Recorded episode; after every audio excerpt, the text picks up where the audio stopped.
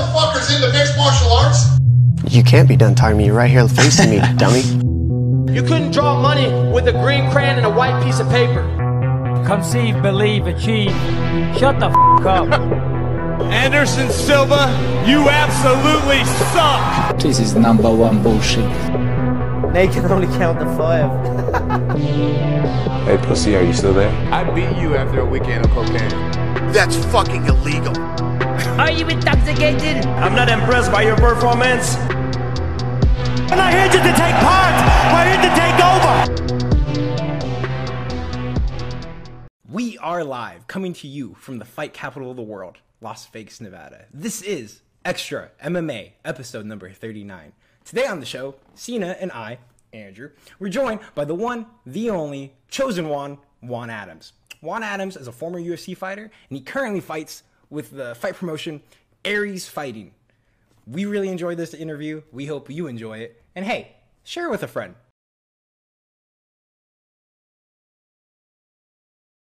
Uh, how's quarantine life been for you, Juan? Bro, it has been brutal. Um, Bro, you're telling me. first off, I hate it. I had like I had gotten a job because my um I was like bouncing at this club, and then the club shut down. So I was like, oh, well, that sucks. I've been trying to like deliver shit, but people piss me off too much. So I don't know if I can be doing all that. but um, no, it, it really didn't affect my life all that much. I don't hang out with people um relatable outside outside of like outside of my circle at the gym anyway like i i spend most of my time in the gym i i wake up go downstairs practice and come back so all that really affected it, it threw off my training schedule a lot I gained like 30 pounds, and uh, I dropped, I've dropped, I dropped 10 of them. I dropped 10 of them. right, so you that's know, we in progress. We in progress. But, We're uh, cultivating mass, baby. That's what it sounds like. Getting stronger. so um, no, so that was it. It just really threw off the training schedule. Um, you know, uh, it's expensive to run a gym, especially with people living in the gym, totally. and you know. Them not being able to bring in revenue because the states are shut down, it was, it was rough. what, what about quarantine's brutal? Is it like the loss of direction? Not direction. That you know, it's not that brutal for me because I I've used the time to really grow as a person. Uh, I do a lot of reflection and and things like that. Um, I signed up for master class. Uh, I've been doing things like that. I wrote that think piece, um, that open letter. Yeah, yeah. We were Uh, talking about that you know, so I've done these things and I used it as a time for growth. A lot of people were just bored. They didn't know really what to do with themselves. Uh, the loss of income was really hard for a lot of people. Luckily, I had savings, um, but you know, it's what this all started in uh, end of March. It's end Yeah, of May, about. May now, and so I learned that you know my three months didn't last. my three month savings did not last three months. It was uh, but uh no so that that part was brutal and I, I think the sheer just just panic and and, and I hate to say stupidity, but that that's what it That was be of a lot of of a lot of people because you know there's people out here freaking out about this and it's I don't call like I'm I'm sorry I can't classify this as a serious threat with something with a 0.2 percent death rate. I just can't do it. Um, and you know my thoughts on everything is you know 100% accountability for your actions. So if I go out there and I catch it, like no, I'm not gonna do anything to spread it to other people, but I accept that okay, I was wrong. If I died from that, okay, fine, I was wrong. But um, but uh, there's there's a lot of people out here just being dumb. You know, it, it was really lethal to people with pre-existing conditions. It is what it is, and some of those you're born with. But Yeah. a lot of the stuff on that list is preventable. Um, and you know, again, what I think would have been a better strategy for this is to, you know, isolate the people that are at risk. The rest of the population, you you should probably allow to go out and, and build up an immunity to this. You know, there's a whole, I mean, scientific community. It, these are proven things. Herd immunity is a proven thing. Building up antibodies for it is a proven thing. And that only happens when you let things run its course. You have to let nature take its course. One positive aspect of all this, you know, there is a lot of people that I've seen that have done a lot of growth through all this. There's also, you know, a lot, a, a big rise in depression. You know, um, what out do you here. think about that? What do you think about that, Juan? Because you're right. You just hit on the nose. There's a huge rise in depression. Do you think that's actual depression, or do you think that's what I was saying earlier, just a loss of direction and people not being able to handling it and making excuses? I, I feel like it, it, it's actual depression. You know, um, there's different types of depression. There's situational. There's chronic Yeah. depression. Um, what a lot of people don't realize is, you know, you go throughout your day, you build up your day, your routine, and, and that is a coping mechanism. It's a coping Yeah, method mechanism in response to the stress of your home life, the stress of your everyday life. So when that those mechanisms are taken away, it forces a lot of people to face the reality that, oh, you know, my home life really isn't as awesome as it appears to be. Um, you know, oh, and that that's not even to mention the people that are in, you know, abusive relationships at home, children in abusive homes, things like that. Um, so, you know, those people go home and they're having to deal with that. There's a rising depression from that. Then you have the people that would normally be working that aren't now, that, you know, are some of them are the main provider in their family. So now they can't provide that security for their own family. So you you see those those things rise, and then there's other people that you know are, are starting to develop unhealthy habits during this. They've got money saved up, or they're working from home, or they've had um, they're getting more money from unemployment than they were making during work. And you see these people over here, you know, they start what do they start doing? They start drinking, they start doing recreational drugs, they start engaging in these activities that they otherwise wouldn't be doing. And that you know that not only affects them that affects the people around them as well Let me uh, let me interject real quick because uh, Juan, you know, you see, you're v- so open about uh, dealing with depression, anxiety, and you know, I think it really helps when professional athletes, just people in the public sphere, are able to talk about that. Yeah. Uh, have you always been this way? Have you always been able to be so open about this type of stuff, or is this kind of something you've developed as you've grown older? Um, you know it's something i developed probably right uh, right when i started going to therapy again in college is when i kind of just developed an more of an open um, ability to be vulnerable with people to an extent obviously Sure. i'm not going to bear my my deepest darkest secrets to a bunch of strangers but for me I know that when I was younger and when I was first dealing with these things, you know, there was a huge stigma on going to therapy. There was a huge stigma of acknowledging that, you know, you Yeah. did deal with depression, that you did deal with anxiety, and it was viewed as this type of uh, this this fatal flaw. And it's not like it, you know, it is. I view it as a flaw for me, and it's something I want to work on. But I also know that I would have started working on this stuff a lot sooner if there had been someone in my position when I was younger that I looked up to that had talked about it, that was open about it, that was, you know, that people could look at it and say it's successful to a degree, but still dealt with all of these things. You know, you don't have to be some type of superhuman person or some, have this like iron fortitude within yourself to go and and and seek help or to acknowledge that you know you don't have all the answers. Yeah, I think that's something I've struggled with, uh, to be honest with you guys. Uh, you just nailed it on the nose, like the iron fortitude and within yourself. You know, I I sometimes have too much pride. I guess I don't like admitting this to tell people my personal problems. I don't like looking Well- weak, to be honest with you. To be honest with you, and this whole quarantine shit, honestly, some days like uh, I was just telling Andrew, you really get in your head. You really are just like, Yeah. in your- Absolutely. fuck, fuck, fuck. over because you're bullshit. stuck there alone with your thoughts like Yeah. all day so just sitting there and for me i'm a i'm a pretty introspective person to begin with but you know there were times i got really low and it's not to the point where like i want to kill myself it's to the point where like i don't want to fucking exist anymore No, like i don't want to be here i don't want to be here No, it's like but, you know- tomorrow. Like there's like no, not to sound morbid, but it's like you don't have any hope for me at least. Right. Right. So um yeah, and you know that so that ability to be open with it from someone that like is is viewed as you know strong within the computer community or successful within the community when people can see that and say oh you know he deals with this. But you know to this day i still have strength records in my college. Um, you know i'm still eh, you know I, I, there's stuff built to me in my high school. I'm in a little display case there. So when people cool. see that and then they go and they look my name up and they see that there's all these interviews it's cataloged of me talking about this stuff and me being open about this stuff. I feel like that can give somebody else hope. Facts. I can agree. Yeah absolutely absolutely.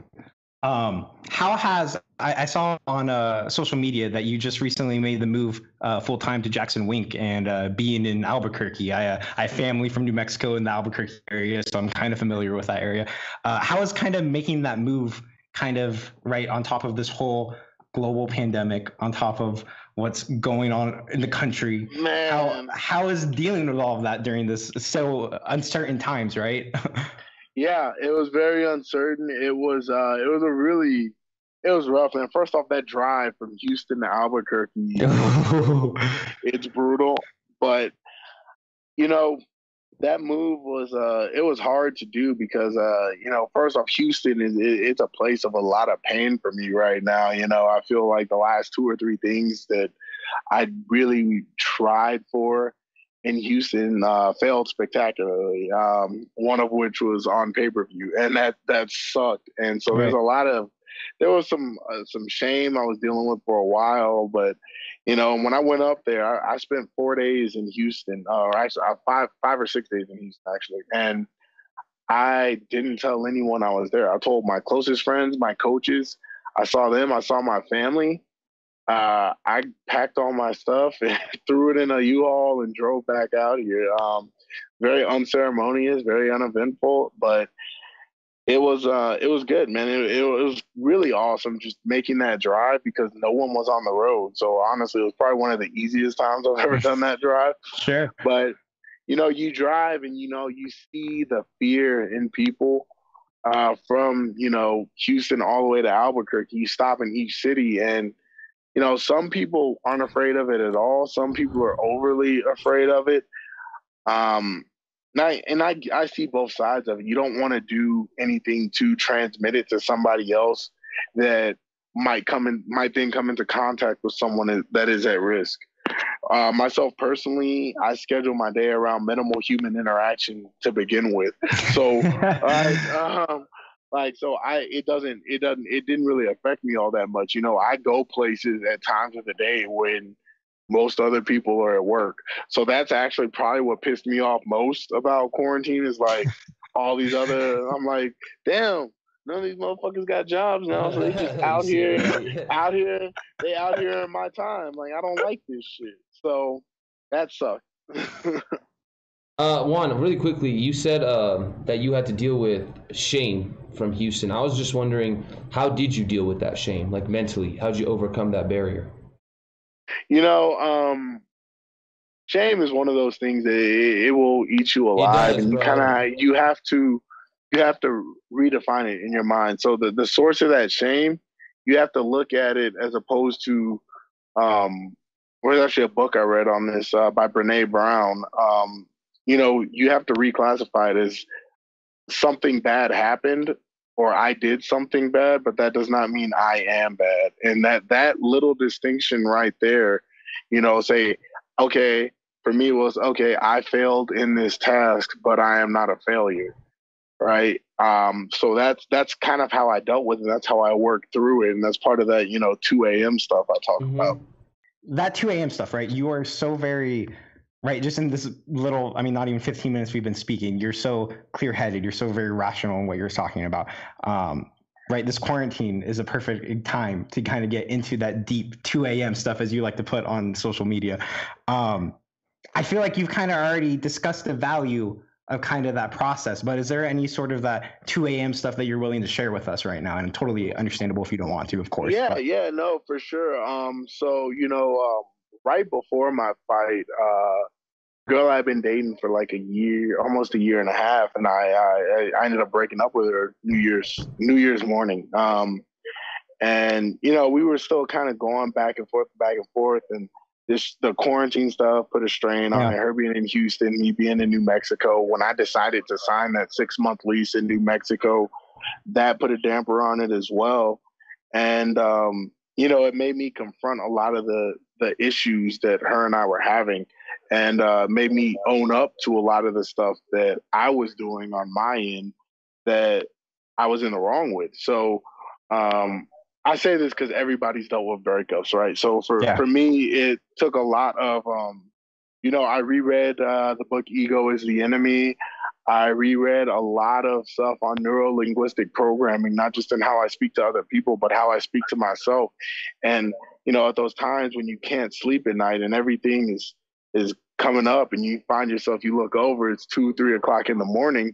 Well, I don't have to feel guilty about not being asleep because nothing's going on. But for me, I had to sit there and and you know really address where I was wrong and Sure. really look at my life and look at the things that I'm not happy about in my life and isolate the variables that one I was in control of and two uh, one one the variables that I'm in control of and two the things that are coming about as a result of my own actions or my own failures or my own shortcomings and you sit there you talk about it and for me it's as simple as you know it'll pop into my head i'll reflect on it for five ten minutes. I'll go i'll read an article. I'll go i'll google i'll read a study on something else that was dealing with that.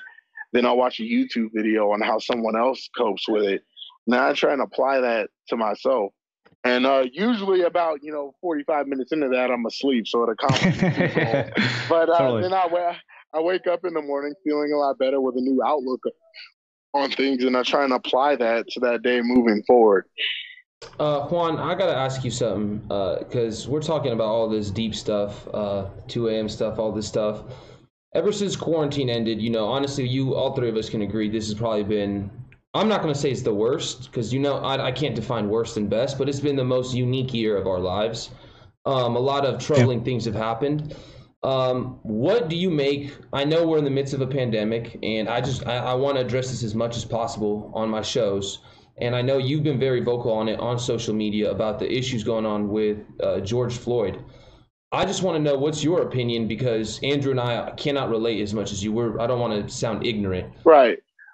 So you know the stuff with George Floyd, it, it hits home because um, he was he grew up in the same neighborhood as me, right? Oh, uh, third ward, yeah, third ward, Houston, Texas. It's it's where I'm I'm I'm from essentially, and it's hard because a lot of people see me and they don't picture me from that area, and that's because you know I from a very young age was was pretty much socially separated from that group of people because of uh, the educational opportunities provided through me uh, as a result of my mom being so dedicated to it. You know, I tested into the magnet program of a school closer to the med center, which is very uh, a very affluent area of Houston, and so I got a better education at, at that moment, right? Then in middle school, I went to uh, it's technically it was technically a public school, but you had to apply to get into it at the time. It was a Vanguard and Gifted and Talented school, so I went there. And then for high school, you know, based off of my test results on the entrance exam to that, I got a it was like a 85% scholarship to a, a private high school in, Oh, wow. in yeah. So, you know, that and then I got a, a wrestling scholarship for college. So I um but you know, I even with all that happening, you know, I recognize that there's been times where I've been pulled over. I've been unjustly accused of things and I've been unjustly held by police officers. Now, luckily for me, I've never spent the night in jail. I've never done any of that other stuff. But I look at, at someone like George Floyd. He's a uh, six six, over two hundred pound guy, right? Uh, that that's scary to a lot of people. And what a lot of people don't understand is, you know, every black youth in America can pretty much relate to this. But being right around the time when you get to almost adult stature, you have that talk with your parents or your guardians about how you have to interact not only with police officers but to people not of your race to become to feel to make them feel less threatened right so for me i was 11 years old I was 5'6", 160 at 11 years old, right? Um, Jesus that's Christ. when that's when my mom had that talk with me. And so from that point on, I knew that, yeah, I'm only 11, 12 years old.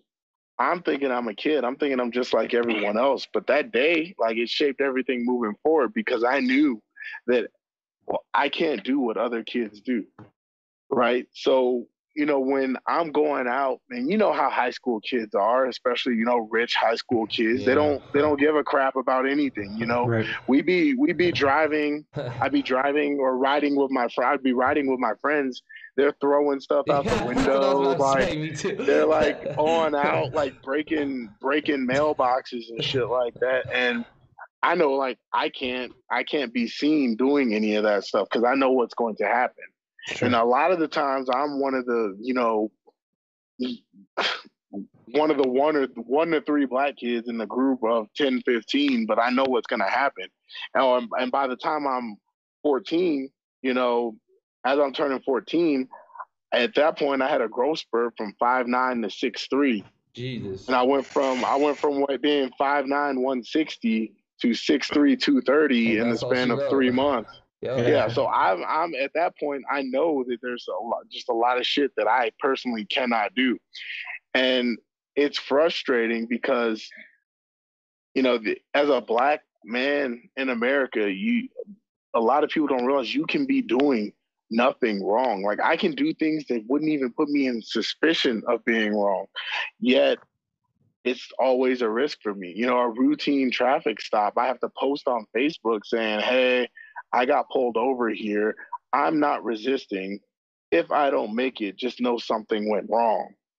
You do And that I, I made, I yeah, I make that post, right? No. And Yeah. you don't understand. Like for me, at every point in my life, I've done everything that society would deem as good, and to still be treated like some kid from the hood under suspicion because somebody else is uncomfortable or somebody else is afraid it makes no sense to me and it, it's something that that needs to be changed and what a lot of people don't understand yeah i said that this needs to be fought on three fronts but there's another aspect of it that nobody's even thinking about you know they're saying well you know if you don't act like a thug you have nothing to be afraid of but what you don't understand is you know there are differences in the level of education of people of different socioeconomic backgrounds Yep. even even publicly provided ones. You know, what's the first thing families say when they're going to buy a house? How's Oh, school district? I want to I want to move somewhere that has Yeah. a good school district, right? And you know, from there, those opportunities, the connections you make in those circles open up other doors of opportunity moving forward. And people don't realize that, you know, if I hadn't gone to the elementary school that I went to, I wouldn't have known about the middle school that I that I ended up going to. From there, I wouldn't have known about the high school that I went. to. I went to a very prestigious high school in Houston. I wouldn't have known about that. If I hadn't gone there, if I had gone to my zone school, that that school doesn't have wrestling. That school didn't have an academic challenge quiz bowl team. That school didn't have a lot of the things that I was exposed to at my high school. And if I hadn't been exposed to the things I was in high school, I would have never made it. Uh, I might have gone to college, but I wouldn't have been wrestling in college. I wouldn't have had a scholarship. I wouldn't have known how to succeed in college based off of any of that. So, and, and that from that experience that a lot of people don't ever get, a lot of people from these less fortunate socioeconomic backgrounds, they don't get these experiences. And they then don't go on to get the good jobs. They don't go on to meet the connections that get them seats in government, right? Mm-hmm. So then that that lack of educational opportunity translates almost directly, if not directly, secondary or tertiarily, sure. it becomes a lack of representation when it, when it comes to power, right? And that's the frustration that you're seeing in these people right now because you look and it's, it's very disheartening to constantly be seeing these state of the union addresses or any type of government address to everyone else of a bunch of people up there completely disconnected not only from society in general but especially disconnected from your reality trying to make rules and governances on how I should be living my life. And and people don't understand that. And then on top of all that, when the people that they appoint into power are killing us seemingly indiscriminately and with zero repercussions for any of their actions, it makes you feel like you your life really does not matter. Your life has been marginalized, and people don't realize that for years. Just in my lifetime, I'm only 28 years old, but the last five, six years of my life, I feel that the yeah, my life does not matter. I actually agree with like that. It, That's what I've learned recently. Is I thought that same thing to myself this year. Is wow, I think I'm the shit, but like life, my life is completely meaningless. Like I could, this could just be a simulation. I'm just an ant in the water, or in the on this planet. Right.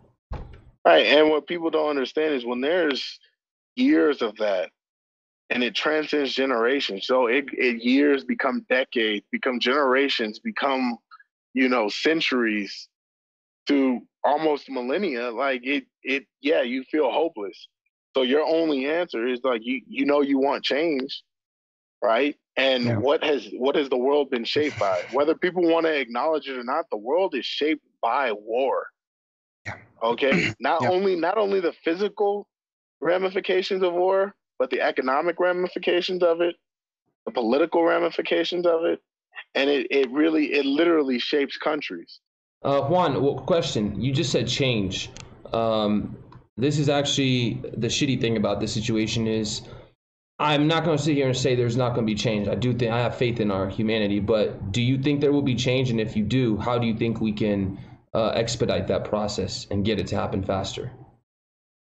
You know, I saw a stat the other day. This is the first time in, in the history of the United States that all 50 states have marched or protested against something. So that's the start of change. You know, it and people say, you know, I for the record, no, I don't agree with riots, but I understand them. Facts. And I'm not gonna yeah. fault somebody for doing whatever it takes to get a reaction because you noticed when Kaepernick was kneeling, when people were doing these silent yeah. protests, results didn't happen. People were shitting but as soon but as soon as people start breaking shit, that got a reaction really quickly. That got almost immediate legislative so legislation. Do you, so, do you think that's real, Juan? Because I saw videos all over Twitter, of people saying cops have been burning their own cars, putting bricks in places to stage these protests. And you know, man, that that plays into another thing, and that's a different Andrew? phenomenon. Oh, that's a different phenomenon altogether, because we do live in a in an era of sensationalism, right? Yeah. And everybody wants to feel important, and it's the first time yeah. ever, everyone, literally everyone, has a platform. So you're doing shit for attention, and you don't really mean it. Okay, so I scrolled my Instagram yesterday, and you know, uh, for the record, I've I've encountered racism at, at pretty much every point in my life. All right, you know, as a, as a six five black guy at a private school where at the oh, time yeah. less than less than ten percent of the kids there were black.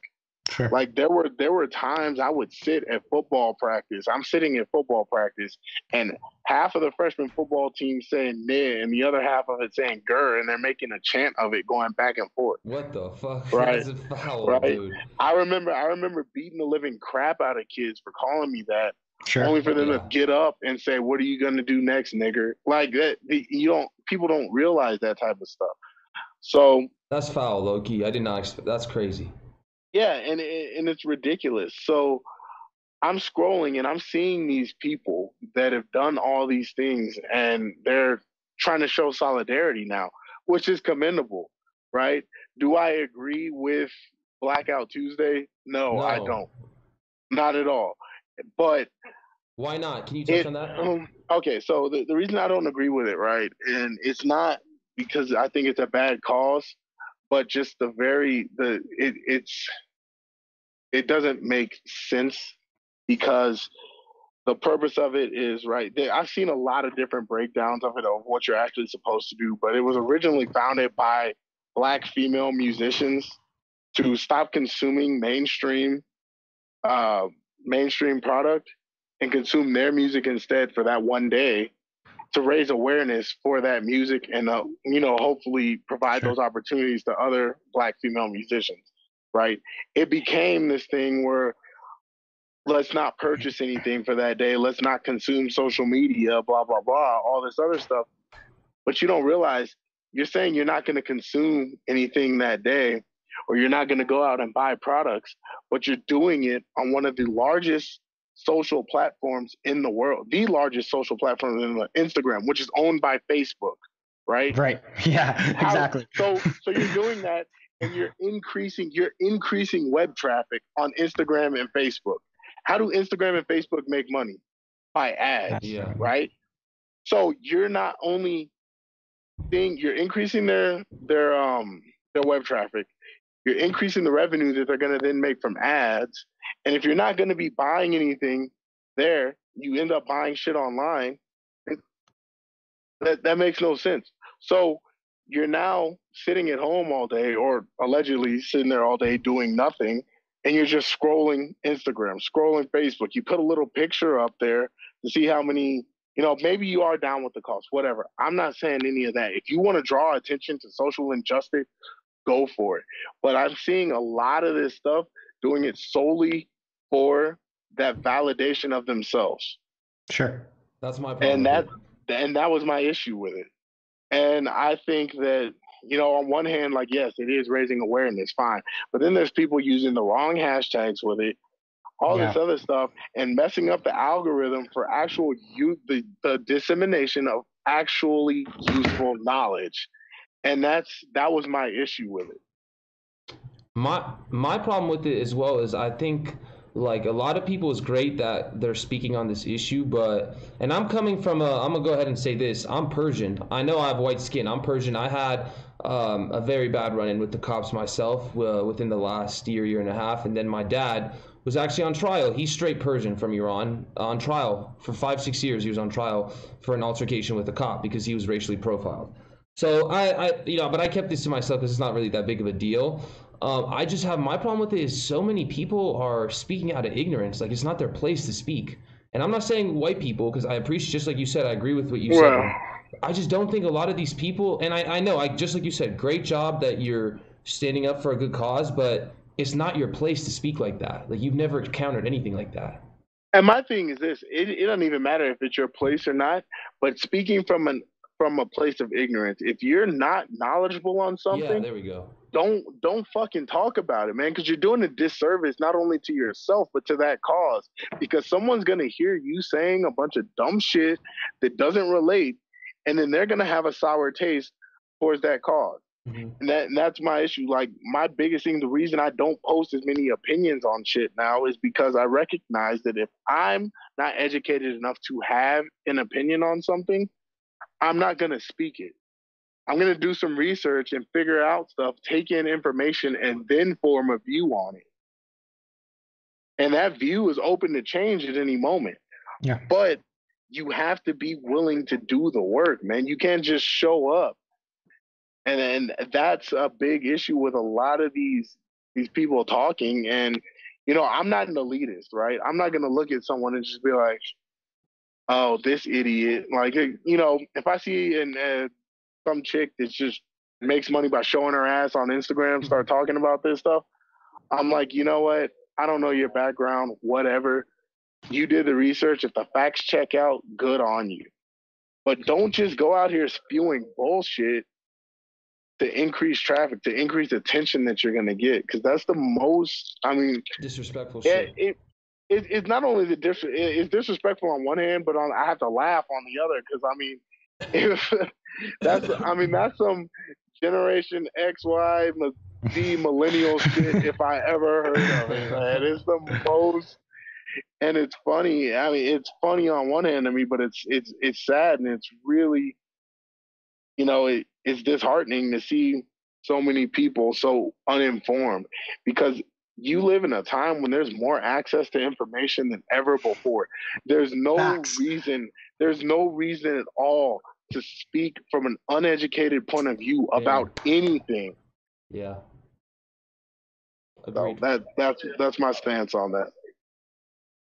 I uh it's incredible. Not it's not incredible, right? Because I just think for a lot of professional fighters, I don't think most people have this expectation for someone to come off as so nuanced about such a I don't know, delicate, not delicate issue, but complicated issue, right? Like you said. And I, I that's very commendable and that's impressive. And that's something I admire to be like. So thank you for sharing your thoughts. So I, I have one more thing. Well, eloquently, yeah. I have one more thing to say to both you guys. What do you guys think in terms of the police? I saw this on Twitter that it would be required to become a police officer. You need a college degree. Do you think that would help? I think I think no, I I think that's actually like quite elitist because you know if you're becoming a cop and you and you want to serve, right?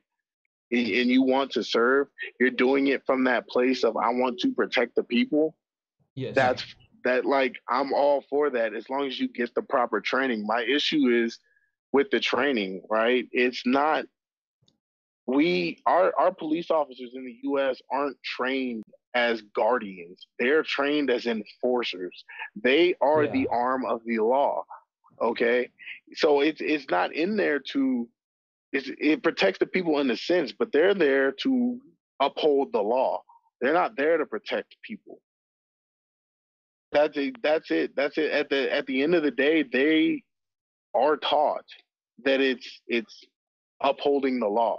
So it's an enforcer mentality as opposed to a guardian mentality, right? If you go to the UK, their cops don't have guns, That's crazy. right? And you look at all these other other countries kind of demilitarizing the police, right? And there's Huge. things that people don't even notice that our our police force has greatly become just a a weapon of the law at this point. You look, and it's something that is as simple as uh, the changes in uniforms and the changes in their vehicles, right? Cop cars used to be what? Blue, blue, green, beige, whatever, but like they had the lights on it. Now they're becoming more and more subtle. They're becoming more black and white, and all the uniforms look the same across all the states. Like that should be a flag to some people. What Right, think- and about it's- what? I, you know, it's just the, the like I said before, the police force is becoming more and more militarized. Oh, okay, okay. Uh, you- right, and the, u- yeah, and police unions kind of protect them and allow them to get away with that, right? They're negotiating Right. contracts with these cities, and they're exactly what you're saying, Juan, right? They're negotiating aspects of the contracts that allow them to basically get away with illegal things that wouldn't be proper or normal for an average citizen such as you and I. But they have qualified immunity, for example. So how do they where- stop? How do we get them to stop doing this shit? Because my only thinking was, if they go in a college classroom like us three have, and like Juan, you, not many fighters, I'd say ninety nine percent of fighters don't have like don't have this t- level of education. Like a lot of people don't. I was gonna ask you, like, you don't think that uh, putting a cop through college and understanding the world and putting them through English class, liberal art, liberal arts classes may help them, or no? I I don't think it needs to be that specific. I think they should be trained in more of a classroom type setting, but I don't think it necessarily needs to be defined as college because at, at college there's there's requirements to get into there, right? And that's what a lot of people don't understand is these checks and balances and and prerequisites that you have to have to get into certain jobs. It's designed to create socioeconomic schisms within the people and it divides the people and it forces them to become classist and elitist. Okay. Like there was a time there was a time in my life where I just got so frustrated. I've made statements like, all right, yeah, if you want to disagree with me on Facebook, fine, but I'm not gonna answer you unless you have a college degree. Like that's an asinine statement. like that's that is an asinine statement, right? But that's how I that's how I thought about things now. And now like I, I feel it sometimes even still when I when people try and argue with me on points like this or try to debate me on points like this, I I feel like it's almost beneath me trying to explain to them or trying to educate all these people on all these things because my thoughts sometimes are like my education costs a lot of money. But why do I need to disseminate that to you for free? Like I didn't go to school to become a teacher. I didn't go to school to become an educator. Right? I got a degree in computer science because my thoughts were, all right, if you know whatever I want to do doesn't work out, I can fall back on that, get an IT job and make a decent living. Yeah, super smart. Mm-hmm. But that so in, in now, like as I, as I've grown and evolved and, and and grown as a person, like I understand that all I can do is, is provide information, help someone interpret it if they ask me. If they don't ask me, great. But it, you know, it's it's one of those things where you have to kind of recognize when things fall upon deaf ears and people need to realize that the point of an argument, the point of a disagreement isn't always to win. It's Right. to un you you have to understand. And there's a lot of people that are so obstinate in their beliefs right now that they refuse to take in new knowledge and they refuse to learn.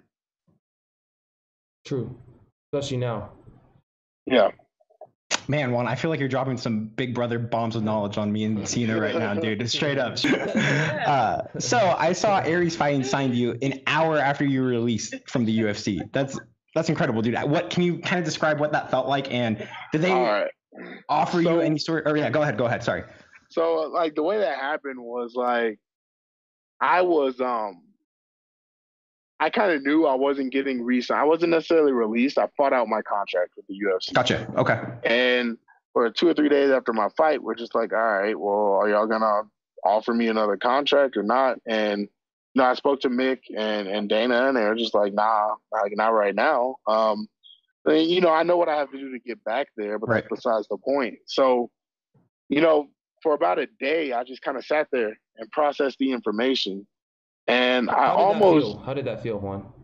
That day. it didn't like that day sucked because it felt like I failed. You know, it was a failure on my part, and it wasn't a failure on my coaches or anything like that. Like I failed to execute, right? And it's so funny because uh, you know, I talked to my corner afterwards, and they're like, "Yeah, you know," one of them's like, "Hey, should we have him go for a takedown yet?" And they're like, "Nah, let's wait it out another twenty or thirty seconds," and then that's that's when I got hit. So it's um it's just a it's a failure in execution on my part. But I knew like that that's when those what ifs. That was a day of what ifs. You know, what if you know that decision hadn't been a robbery in Canada? Mm-hmm. What if you know I had stuck to the game plan against Greg Hardy? What if you know I hadn't fucked up? You know, three days ago. You know, and that that was rough for me. But then I said, you know, I had the decision of, you know, just kind of letting people find out on their own, like, oh yeah, he's not with the UFC anymore. There's no fights. Or I could just own it and say, hey, you know, I'm no longer with the UFC. Uh, it's not the end of my fight journey. I do look forward to fighting again. I just don't know where, but there's still work to be done, and it doesn't change the process.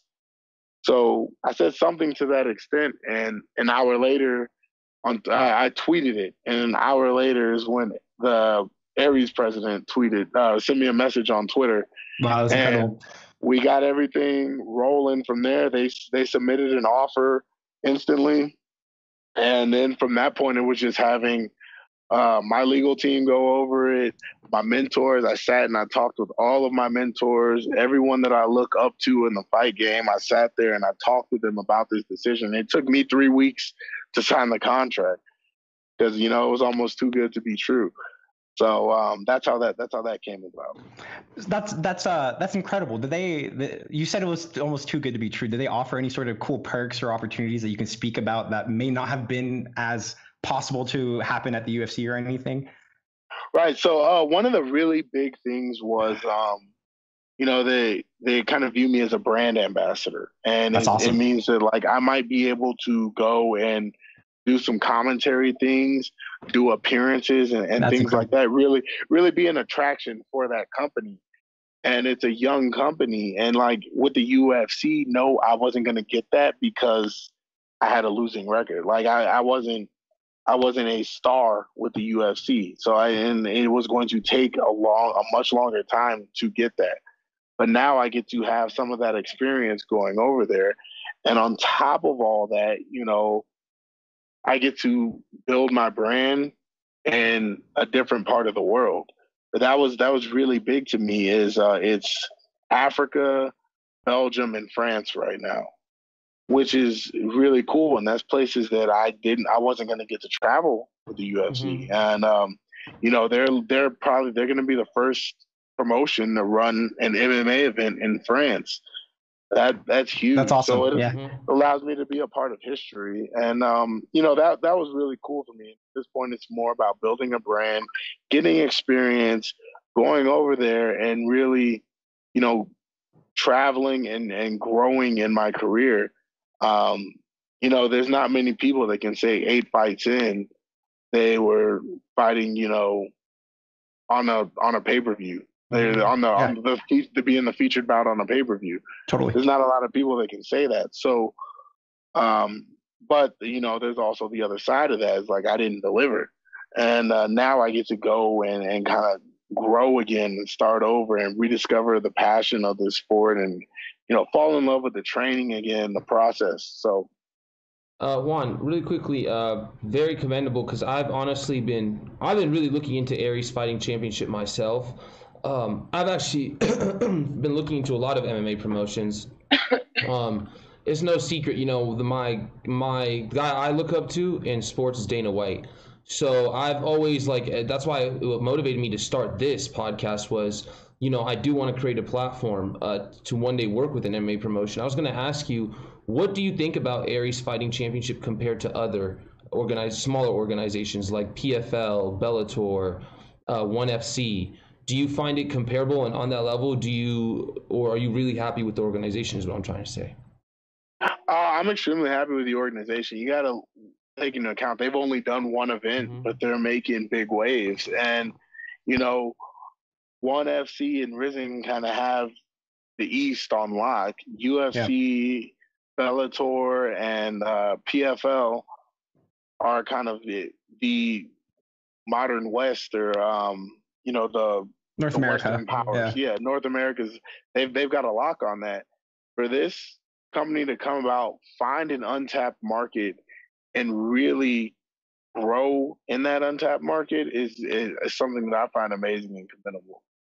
Are there any specific places? I know uh, you mentioned, I believe, uh, Belgium, France, and Africa. Are there any specific places within those countries that you're looking forward to getting to fight or anything, or just visiting? Yeah, you know, um, Johannesburg is, is pretty awesome in South Africa. Um, I do. Uh, I've never been to Brussels. That'll be cool. You know, if I do get to fight in France, I'm definitely Right. gonna find a way to get to Paris.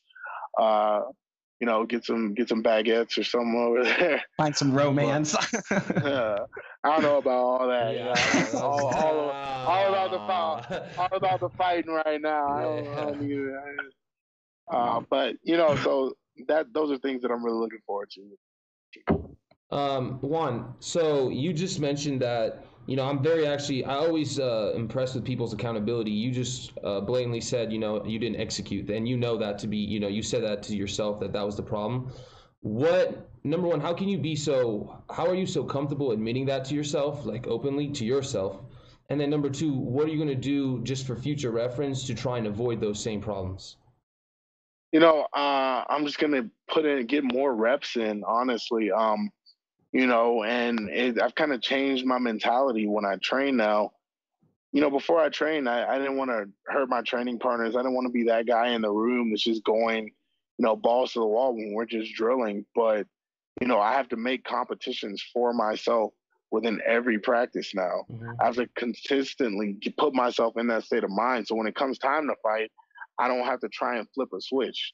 I don't have to try and get myself amped up or pumped up to do anything.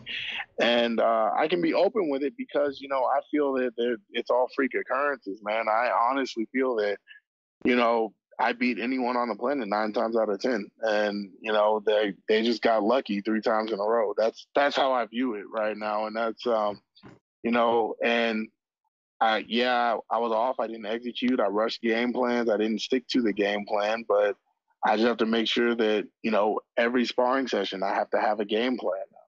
So I get used to going in there with an objective and accomplishing that objective time and time and time again until it becomes second nature. Okay, that was dope. That was That really was incredible. answer. Yeah. That was really good Uh, so, do you do you have an opponent set, and does do you have any semblance of a date? I know you have any idea? right? What, right one I saw one of your stories. Yeah, yeah. So they're saying um they're saying right now it'll be like end of January. We have not agreed on an opponent yet or uh, even necessarily a place because the promotion sure. has been shut down due to COVID. So uh, when they get back to work and, and they they tell me a, a place and a time and a contract is sent, I will announce it ASAP. I have one question, by the way, Juan. Did you see because you said looters? Did you see Jon Jones uh, grab the two spray cans from the looters on that video that went viral on Instagram? Yeah, oh, and uh, you know, I actually we actually went to a, a march out here. I was in Jon's group that we went out to the march, and I didn't want to be like filmed or anything. I didn't take my I didn't even take my phone with me, so I went out there and once I like you could tell that nobody was there really to be van like vandalizing sure. stuff. I think they they found there's like 40 of us or uh, not 40 maybe 20 of us but they found uh they found like one guy trying to spray paint on the freeway and uh-huh. they, they stopped him but it was it was cool i was it was it was pouring down rain so i was like out here wow. playing in the yeah. rain and stuff I was just joking around the whole time, and you know, I, I, did the chants, and we, we marched with the people, and that was pretty cool. I definitely want to give you an opportunity to promote anything you want to promote, right? Social media, businesses, causes, I don't know, anything you want to spread the love. But uh, I just want to extend that invitation to you, but also give you an opportunity to dip out because I understand maybe you don't. Yeah, yeah, for sure. Two hours um, with us. yeah, yeah. Um, no, obviously my Instagram and Twitter are both chosen Juan two eighty five. um, you can see anything that uh, you know that I hold near and dear. I'll, I'll be talking about uh, more so on Twitter than Instagram, really. But uh, you know, I'm gonna start posting different organizations that, or different businesses, small businesses that have been affected by not only COVID but by the riots, by looters, and, and, and things like that, and try and get those guys, uh, you know, do fundraising for them. So I don't have a, a list of names yet. It's something I got to do some research on first, but yeah, every few days on my social media, once I get that list, I'll be alternating and, and cycling those names out. So if you're looking to help out and, and rebuilding and recovering from these tragedies, uh, give my pages a follow. Yeah, man. thank you, bro. Thank, yeah, thank you so much.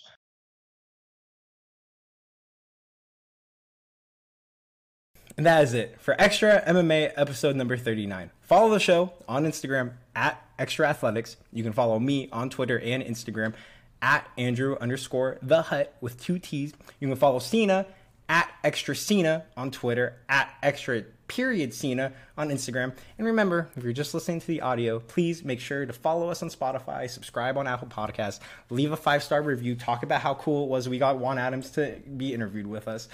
Remember, if you're watching on YouTube, subscribe to the channel. Like the video, leave a comment, hit the bell so you're notified every time we drop a video. If you've been watching live on Twitch, wait a minute, you couldn't have been because we recorded this. So we record this show live every Sunday at noon on twitch.tv forward slash extracena. So come in, hang out with us, interact with the show, follow the show, drop a subscription, give us your $5. And most importantly, if you don't want to give us your $5, which I understand, considering we're in a pandemic, please remember, tell a friend, tell two friends. If you tell two friends and they tell two friends, well, as you all know, this show will grow exponentially. And that's it. Extra MMA. Another week, another dollar. Love y'all.